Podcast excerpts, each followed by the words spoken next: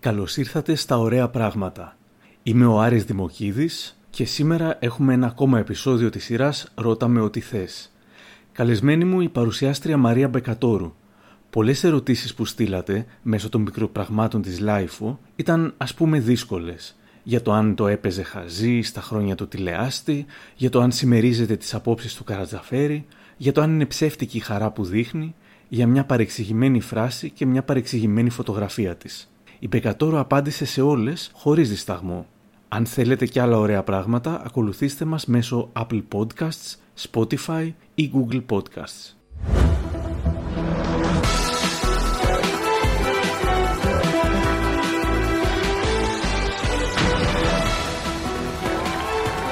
Ξεκινάμε. Είσαι έτοιμη να σε ρωτήσουμε ό,τι θέλουμε; Ό,τι θέλετε.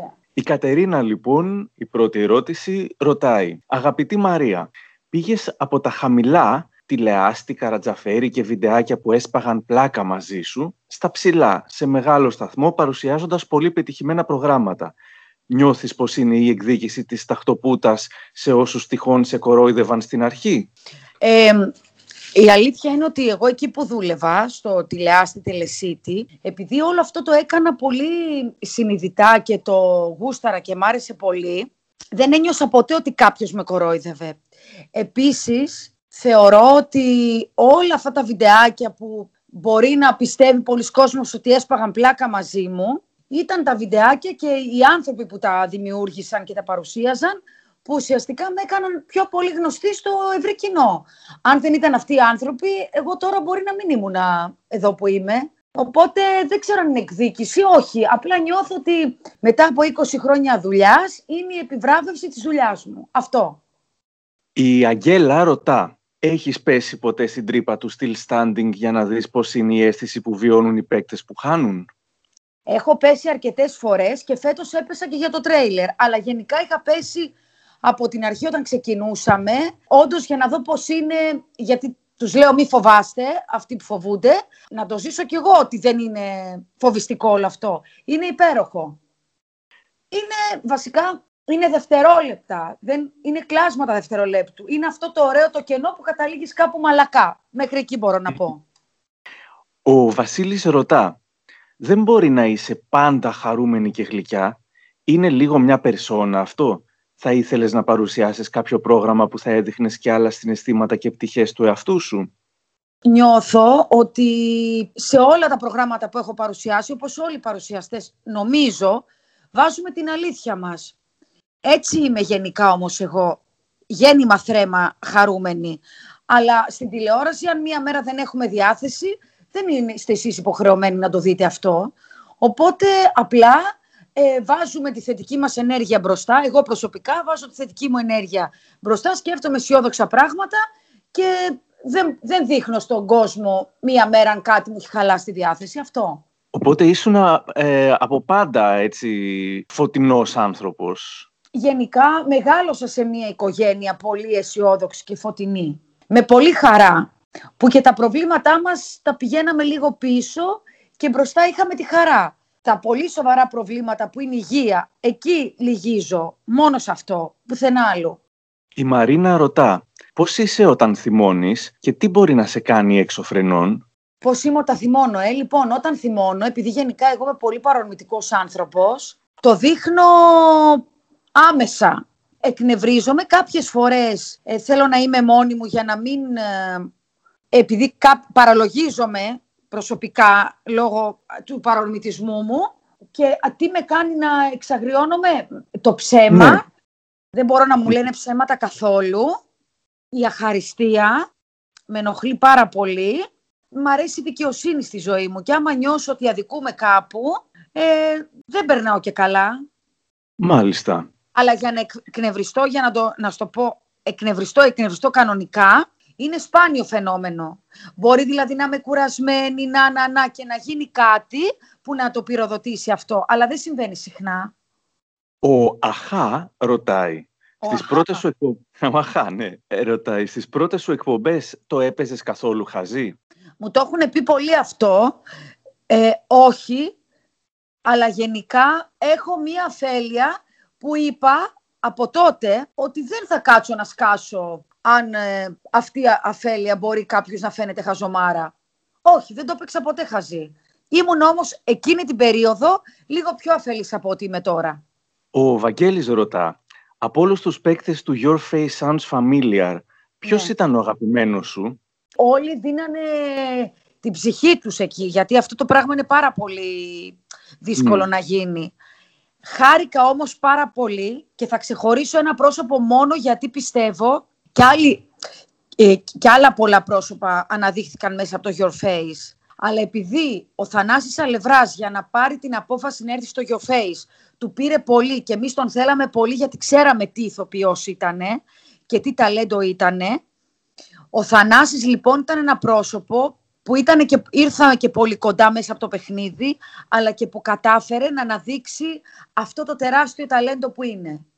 Αλλά ε, μέσα από το Face ε, ήταν πάρα πολλοί οι άνθρωποι, τα πρόσωπα εκείνα που ξεχώρισαν και συνεχίσουν και ξεχωρίσουν και στη, πλέον στη δουλειά τους. Η Άννη θέλει να μας πεις μερικούς ανθρώπους που γνώρισες δουλεύοντας στην τηλεόραση και εκτιμάς πολύ. Ίσως γίνατε και πραγματικοί φίλοι. Θα ξεκινήσω από το Θανάση Αλευρά, που είμαστε καλοί γνωστοί, δεν τον βλέπω συχνά, δεν προλαβαίνουμε, αλλά είναι υπέροχος άνθρωπος και τον λατρεύω. Μέσα από τη δουλειά γνώρισα τον Χρήστο Χολίδη, που είναι φίλος μου και θα είναι πάντα εκεί για μένα. Την Ιβόνη γνώρισα συγκυριακά μέσα από τη δουλειά. Δεν ήμασταν στον ίδιο χώρο, αλλά ήρθε καλεσμένη στο Γρηγόρη, οπότε είναι, είναι η οικογένειά μου πια η Ιβόνη. Νομίζω αυτή είναι η πιο φίλη μου, φίλη μου. Αλλά γενικά έχω, έχω καλή σχέση με πάρα πολύ κόσμο. Η Δανάη Λουκάκη είναι πολύ φίλη μου πια, που τη γνώρισα μέσα από τη δουλειά. Ο Γιάννης ο Κουκουράκης είναι πολύ φίλος μου. Αυτή νομίζω πιο πολύ. Αναγνώστρια ή αναγνώστης με το ψευδόνυμο για έναν καλύτερο κόσμο έχει το, την εξής απορία. Στο επεισόδιο... Πώς, πώς; Τέλειο. Αλλά να δούμε άμα θα σας αρέσει και η απορία. Στο επεισόδιο της 21ης Ενάτου είπε σε μια παίκτρια, δηλαδή τώρα πολύ πρόσφατα το είδε, μάλλον τη μέρα που μάζευα τις ερωτήσεις, ναι. είπε σε μια παίκτρια που έχει τρεις κόρες, λυπάμαι τον άντρα σου. Τι εννοούσες με αυτή σου τη φράση και αν πιστεύεις ότι υπάρχει κάτι αρνητικό σε αυτήν. Μου έκανε πολύ εντύπωση, επειδή σε συμπαθώ πολύ και μου φτιάχνεις τη διάθεση φορά που σε βλέπω στη τηλεόραση εντελώς χιουμοριστικά εννοείται. Θα ήθελα πάρα πολύ να είχα τρεις κόρες. Θα ήθελα πολύ να έχω μια μεγάλη οικογένεια. Το είπα εντελώς χιουμοριστικά, γιατί τρεις γυναίκες μέσα σε ένα σπίτι με έναν μοναδικό άντρα είναι δύσκολο, όπως και το αντίστροφο. Μία γυναίκα με τρεις άντρες. Το έχω πει και σε, στο παρελθόν αρκετές φορές σε, σε γυναίκες που μου λένε Αχ, τι τραβάω, έχω τρεις άντρες μου στο σπίτι. Προς Θεού. Ήταν συσσαγωγικά και ήταν μόνο πλάκα. Εννοείται. Ο Βάσος λέει «Νοσταλγείς καμιά φορά τις εποχές του τηλεάστη» υπερτερούσαν σε κάτι εκείνες οι εκπομπές από τις πολύ υψηλότερου προϋπολογισμού εκπομπές των μεγάλων καναλιών; Και ειλικρινά είσαι ο πιο ερωτεύσιμος άνθρωπος της τηλεόρασης. Αυτό το τελευταίο να της του πεις οπωσδήποτε, Άρη. Θα ξεκινήσω από το τελευταίο. Σε ευχαριστώ πάρα πολύ για αυτό που μου λες.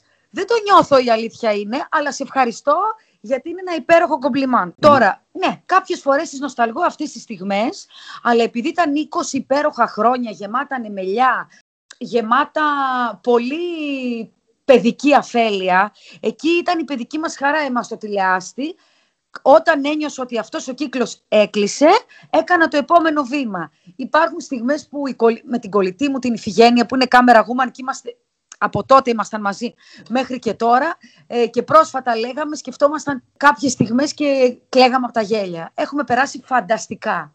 Η Ρίτα ρωτάει, ο κύριος Καρατζαφέρης, στο οποίο το κανάλι ξεκινήσατε και είναι και κουμπάρος σας, ανήκει στο χώρο της ακροδεξιάς. Ποια είναι η δική σας άποψη για τους μη Έλληνες, πρόσφυγες και μετανάστες και τους μη χριστιανούς Ορθόδοξους;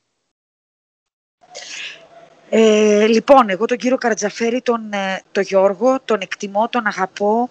Ήταν δίπλα μου από την πρώτη στιγμή της καριέρας μου, μου άνοιξε δρόμους. Είναι ένας υπέροχος εργοδότης. Δεν θα τα σχολιάσω όλα τα υπόλοιπα. Θα πω μόνο ότι εγώ έτσι κι αλλιώς έχω αποδείξει τόσα χρόνια ότι πιστεύω και θεωρώ και στηρίζω και θα στηρίζω για μια ζωή ότι τους ανθρώπους δεν τους χωρίζουν ούτε θρησκείες, ούτε πολιτικές πεπιθήσεις, ούτε σεξουαλικές προτιμήσεις. Για μένα όλοι οι άνθρωποι είναι ίσοι, είναι ίδιοι. ε, αγαπώ τους ανθρώπους που δεν κάνουν κακό σε κανέναν. Αυτό. Το μόνο που δεν θέλω στη ζωή μου είναι η βία. Ερώτηση από Ήρης. Ναι. Μαρία, είσαι γλυκύτατη. Γιατί παντού λες ότι σε βοήθησε ο Αντένα, ενώ το πρώτο μεγάλο κανάλι που σε ανέδειξε μετά το τηλεάστη ήταν το Μέγκα. Καταλαβαίνω να το λες αυτό τώρα, μετά από τόσα χρόνια συνεργασίας με τον Αντένα, αλλά η αλήθεια είναι ότι δεν αναφέρεσαι σχεδόν ποτέ σε συνεργασία σου με το Μέγκα. Λοιπόν, ε, όχι, δεν είναι, δεν είναι έτσι. Πάντα ευχαριστώ το Μέγκα. Από το Just Two of Us ξεκίνησα. Πήγα στο Junior Master Chef, όπου έγινε μεγάλη επιτυχία. Και όχι μόνο αυτό, είχα και πρόταση μετά να κάνω πρωινό. Με αγάπησαν πάρα πολλοί άνθρωποι εκεί. Ο Αντένα απλά μου έδωσε τη δυνατότητα να κάνω πολλά περισσότερα πράγματα. Και δεν ευχαριστώ πάντα τον Αντένα. Ευχαριστώ και το Μέγκα, ευχαριστώ και το Τελεσίτη πάντα. Η μικρή Λουλού αναρωτιέται έχεις ξεχωρίσει κάποια παρουσιάστρια από τοπικό μικρό κανάλι όπως ήσουν εσύ αντίστοιχα που θεωρείς ότι θα μπορούσε να κάνει καριέρα; Με πιάνεις αδιάβαστη εδώ. Δεν το ξέρω καθόλου. Δεν μπορώ να απαντήσω σε αυτό. Ε. Δεν θα με δίκαιη. Ωραία. Οπότε μέχρι την επόμενη φορά που θα μιλήσουμε να βλέπεις συνέχεια τοπικά μικρά κανάλια για να βρεις τα νέα ταλεντάκια. Κάτι άλλο. Εγώ γενικά δεν προλαβαίνω να βλέπω τηλεόραση πολύ. Φαντάζομαι. η τηλεόρασή μου εμένα είναι το βράδυ που θα κοιμηθώ. Λίγο πριν κοιμηθώ δεν προλαβαίνω. Δεν προλαβαίνω καθόλου. Ο Μάικ ρωτά, νιώθεις ότι έχεις ευθύνη για το επίπεδο της ελληνικής τηλεόρασης; Και αν ναι, τι θα κάνεις για να βελτιωθεί; Νιώθω ότι έχω ευθύνη. Όχι, δεν νιώθω ότι έχω ευθύνη για το επίπεδο και δεν μου λέει ποιο επίπεδο. Φαντάζομαι ότι δεν του αρέσει το επίπεδο της ελληνικής τηλεόρασης. Λογικά, ναι. Ωραία. Εγώ θα πω ότι βρισκόμαστε, ζούμε σε μία περίοδο γενικά κρίσης και κοινωνικής και οικονομικής. Ίσως λοιπόν αυτό φέρνει και μία τηλεοπτική κρίση, αλλά και σε αυτή την κρίση ε, υπάρχουν πολλές ε, δυνατότητες επιλογής στον τηλεθεατή. Θεωρώ ότι δεν είμαι εγώ εκείνη που κάνω κακό στην ποιότητα της τηλεόρασης. Νομίζω ότι κάνω τη δουλειά μου με αξιοπρέπεια και ήθος και δεν προσβάλλω τον τηλεθεατή. Η τηλεόραση τώρα έχει πολλές επιλογές. Μπορείς να δεις και αυτό που θα μπορεί να σε κάνει να αισθάνεσαι άσχημα, που το έχω δει αλήθεια είναι φέτος. Ε, Υπάρχουν κάποια προγράμματα που πέντε λεπτά που μπορεί να έχω δει με έχουν κάνει και σαν με τροπή. Δεν μπορώ να πω ψέματα. Αλλά νιώθω ότι δεν είμαι μέρος αυτών των προγραμμάτων. Και νιώθω ότι ο κόσμος μπορεί να κλείσει την ε, τηλεόρασή του να αλλάξει κανάλι. Εννοείται πως δεν είσαι μέρος αυτών των προγραμμάτων. Τα προγράμματα που που παρουσιάζεις εσύ είναι στη χειρότερη περίπτωση κάποιος θα τα έλεγε άκακα. Ε, άμα, δεν τα, άμα δεν τα πει καλά θα τα πει άκακα. Άκακο, συμφωνώ. Αυτό, θα, αυτό είναι το, το σωστό. Επίσης, αν μου δινόταν η ευκαιρία και μου κάναν μια πρόταση για να το πάω λίγο πιο πέρα, να παρουσιάσω ένα τέτοιο πρόγραμμα, δεν θα το έκανα ποτέ στη ζωή μου. Ποτέ. Τώρα η, μια, μια γυναίκα έστειλε μια ερώτηση, η Άννα, στην οποία δεν θέλω να μου απαντήσεις, απλά θέλω να σου διαβάσω τις απαντήσεις που ήρθαν σε αυτή την ερώτηση από άλλους αναγνώστες.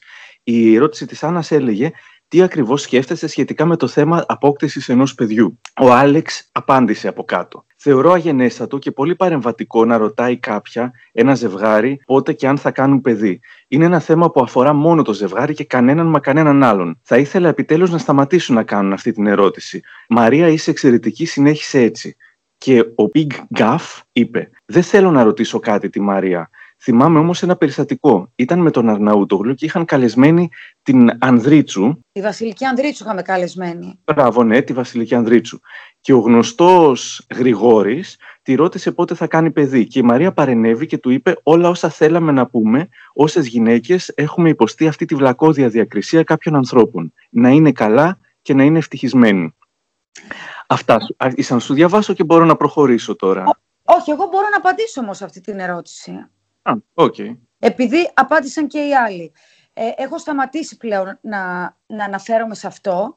Κάποια στιγμή όταν ε, με ρωτάγανε συνέχεια, που το θεωρώ αγενές, σκέφτηκα να το πω για να λυτρωθώ ότι κάνω προσπάθειες. Πλέον δεν θα το ξαναπώ. Δεν ξέρω ποιος ε, θυμάται ε, αυτό που έγινε με την Βασιλική Ανδρίτσου. Ο Γρηγόρης νομίζω το έκανε, το είπε με την αφέλεια που μπορεί να έχει ένας άντρας που θέλει να ρωτήσει μια γυναίκα. Εντάξει, μπορεί να ήταν και μια περίεργη στιγμή αυτή. Νομίζω το κατάλαβε και ο Γρηγόρης. Νομίζω ότι πρέπει να σταματήσουν όλοι οι δημοσιογράφοι να ρωτάνε πλέον όλους εμάς για το παιδί. Είναι πάρα πολύ πιεστικό. Εγώ έχω βρεθεί πολλές φορές σε δύσκολη θέση και πλέον δεν απαντάω σε αυτή την ερώτηση. Σας ευχαριστώ όλους εσάς όμως που με στηρίξατε, που απαντήσατε. Ο Χάρης γράφει, το ξέρεις ότι είσαι η πιο όμορφη γυναίκα στην ιστορία της τηλεόρασης; Ο Χριστός και η Παναγία θα πω εγώ. Ε, φτιάξε μου τη μέρα, σε ευχαριστώ πάρα πάρα πολύ. Η Σεμίνα ρωτά, γιατί κυρία Μπεκατόρου φωτογραφηθήκατε με σκύλο με κομμένα αυτιά, είναι δικό σας, αν όχι ποιος είναι ο ιδιοκτήτης; Ωραία. Λοιπόν, επειδή μου γράψαν εκεί ένα σχόλιο στο Instagram γι' αυτό, ο σκύλος φυσικά και δεν ήταν δικός μου. Εγώ έχω ένα άλλο μικρό σκυλάκι. Ε, ούτε καν συνειδητοποίησα ότι είχε κομμένα αυτιά και απλά ήταν το σκυλί του ιδιοκτήτη εκεί που φωτογραφιζόμασταν και σκεφτήκαμε, επειδή ήταν εντυπωσιακό, μεγάλο, να καθίσει δίπλα μου επειδή ήταν ήσυχο. Κάπως το χάιδευα εγώ και κάπως έτσι έχει λήψη. Προς Θεού, ούτε καν το κατάλαβα, ούτε υπήρχε περίπτωση ποτέ να ενστερνιστώ κάτι τέτοιο. Είμαι πολύ κατά, πολύ εναντίον. Ποτέ, ποτέ, ποτέ, ποτέ. Είμαι ο πιο φιλόζος άνθρωπος που μπορεί να ξέρετε, οπότε... Για πες μας για το σκυλάκι σου. Εγώ έχω τη Μαρντό μου, που είναι ένα υπέροχο κορίτσι. Άκου, εγώ μεγάλωσα σε μια οικογένεια με ένα μπαμπά, πάρα πολύ φιλόζω. Είχαμε λοιπόν στη μονοκατοικία που μέναμε σκυλιά, αγατιά, άπειρα, άπειρα, άπειρα, άπειρα. Μεγάλωσα με πάρα πολύ αγάπη προς τα ζώα. Είχαμε για πολλά χρόνια στο σπίτι μας ζώα. Κάποια στιγμή όταν χάσαμε το τελευταίο σκυλάκι, εγώ στενοχωρήθηκα τόσο πολύ που είπα δεν θα ξαναπάρω. Αλλά τελικά αποφασίσαμε με τον Αντώνη και πήραμε ένα σνάουτσερ και το έχουμε εδώ και ένα μισή χρόνο και είναι το παιδί mm. μας. Κάποιος με το ψευδόνυμο Μπεκατόρος ρωτά: Όλες οι συνεργασίες δεν μπορεί να είναι επιτυχημένες, φαντάζομαι. Αν είχες και εσύ τέτοιες που δεν ήταν επιτυχημένες, κράτησες κάτι από αυτές; Εννοείται πάρα πολύ ωραία ερώτηση, Μπεκατόρε. Θα την έκανε και ο μπαμπάς μου αυτή. Θεός χωρέστον. Ε, από όλες τις συνεργασίες, δεν ξέρω, νομίζω ότι είναι και λίγο θέμα αυτό χαρακτήρα προσωπικότητας. Δεν ήταν επιτυχημένες, ναι. Έχω και εγώ έχω περάσει δύσκολες τηλεοπτικά περιόδους σε επίπεδο θεαματικότητας, ε, αλλά από όλες κράτησα κάτι, κάτι καλό. Καταρχήν το να, το να συνεργάζεσαι και μόνο με ανθρώπους σε δύσκολες τηλεοπτικά περιόδους, σε κάνουν καλύτερο άνθρωπο και μάλλον καλύτερο επαγγελματία, όχι άνθρωπο, σε πάνε ένα βήμα παραπέρα και τις περισσότερες φορές μία αποτυχία δύο φυσιολογικούς τηλεοπτικούς ανθρώπους τους δένουν πιο πολύ. Η Μπεν Μαρή ρωτά, πού θα ήθελες να ήσουν τώρα και με ποιον; Επειδή γενικά εγώ να ξέρεις ε, δεν είμαι πολύ των μετακινήσεων και επειδή δόξα τω Θεώ κάναμε ωραίες διακοπές έτσι ήσυχες και τα λοιπά, μου αρέσει που είμαι στο σπίτι μου, δεν έχω κανένα πρόβλημα, είμαι, όπως, ε, είμαι εδώ που θέλω να είμαι. Πότε και πού αισθάνθηκε τη μεγαλύτερη ευτυχία, ρωτάει η Γιάννα. Τη μεγαλύτερη ευτυχία τη νιώθω κάθε καλοκαίρι όταν φτάνω στην Κεφαλονιά από παιδί πολύ μικρό και κατεβαίνω τις σκάλες του Μακρύ Γυαλού, της αγαπημένης μου παραλίας. Πολύ ωραίο. Αλήθεια όμως, είναι αυτό. Είναι η εικόνα μου εμένα όλο το χειμώνα, από πολύ μικρή, που παίρναμε το λεωφορείο τότε, ας πούμε, για να κατέβουμε στην παραλία. Είναι την ώρα που κατεβαίνω και σκάει μύτη η γαλαζοπράσινη θάλασσα του μακρύ γυαλού στην Κεφαλονιά. Ξεμητίζει έτσι. Αυτό. Ο Χρήστος λέει, θα μπορούσες να μας περιγράψεις μια τυχαία μέρα γυρισμάτων. Ε, πώς είναι δηλαδή στο πλατό; Ξεκινάω το πρωί, συνήθως πρέπει να είμαστε στο πλατό γύρω στις 12 με 12.30. Mm-hmm. Ετοιμάζομαι, φτιάχνομαι, ε, βάφομαι, ντύνομαι. Ε, κάνω δύο ώρες γι' αυτό περίπου και μετά πηγαίνω στο πλατό. Ε, μετά κάνω τα γυρίσματα και συνήθως όταν κάνω τέσσερις εκπομπές ξεκινάνε τα γυρίσματα γύρω στις 3.30 ώρα και τελειώνουμε γύρω στις 10.30 με 11. Πολύ χαρούμενα γυρίσματα, ειδικά έχουμε και παίκτες με πολύ διάθεση για παιχνίδι, χαρά και χιούμορ και αυτά, περνάμε τέλεια. Άμα δίνουμε και λεφτά, ακόμα καλύτερα. Από τις ερωτήσεις τις οποίες ε, θέτεις στους διαγωνιζόμενους, τι ναι. ποσοστό περίπου πιστεύεις ότι ξέρεις; Α, θα σου πω, στην αρχή δεν ήξερα πάρα πολλές. Τώρα, επειδή έχω εκπαιδευτεί με το κρυπτόλεξο, τον αναγραμματισμό και τα τραγούδια, τα, στα τραγούδια, ξέρω το 90% σε όλα.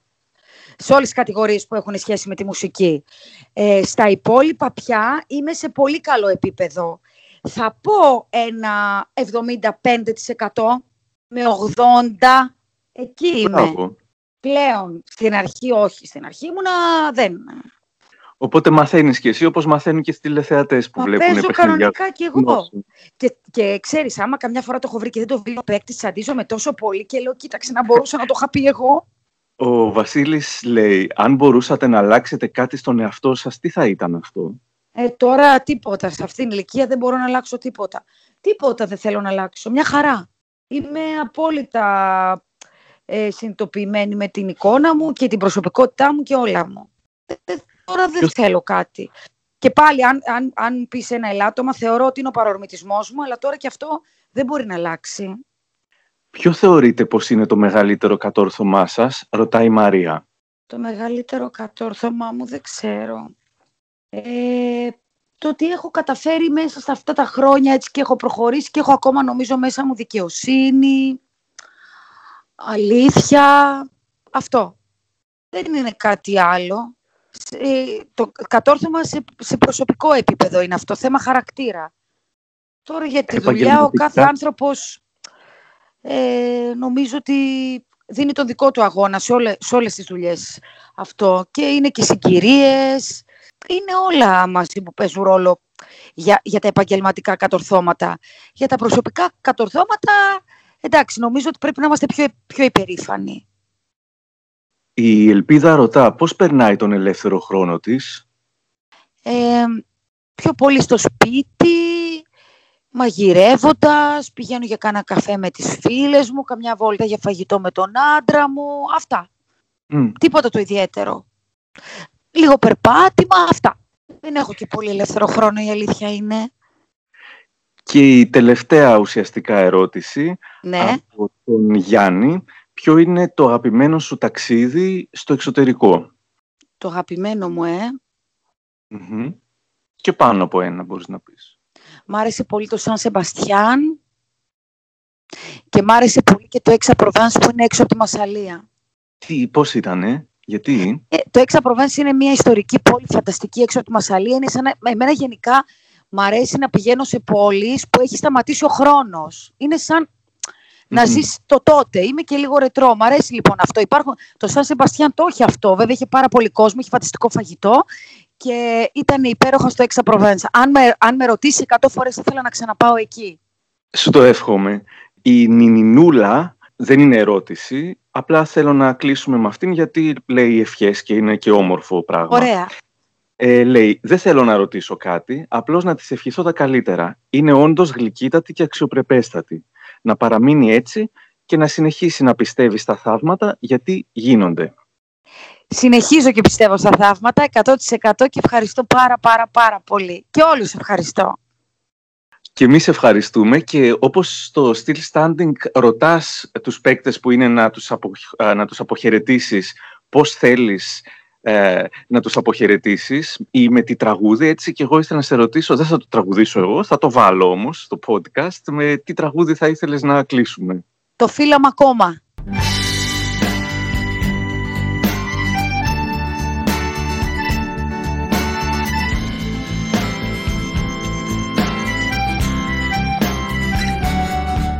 τεράστια του χρόνου σπατάλη κάτι τα δυνατό τα εφεύρεις όνειρο μια ζωή σε μια μέρα μια σκηνή πέρα από τη σελήνη.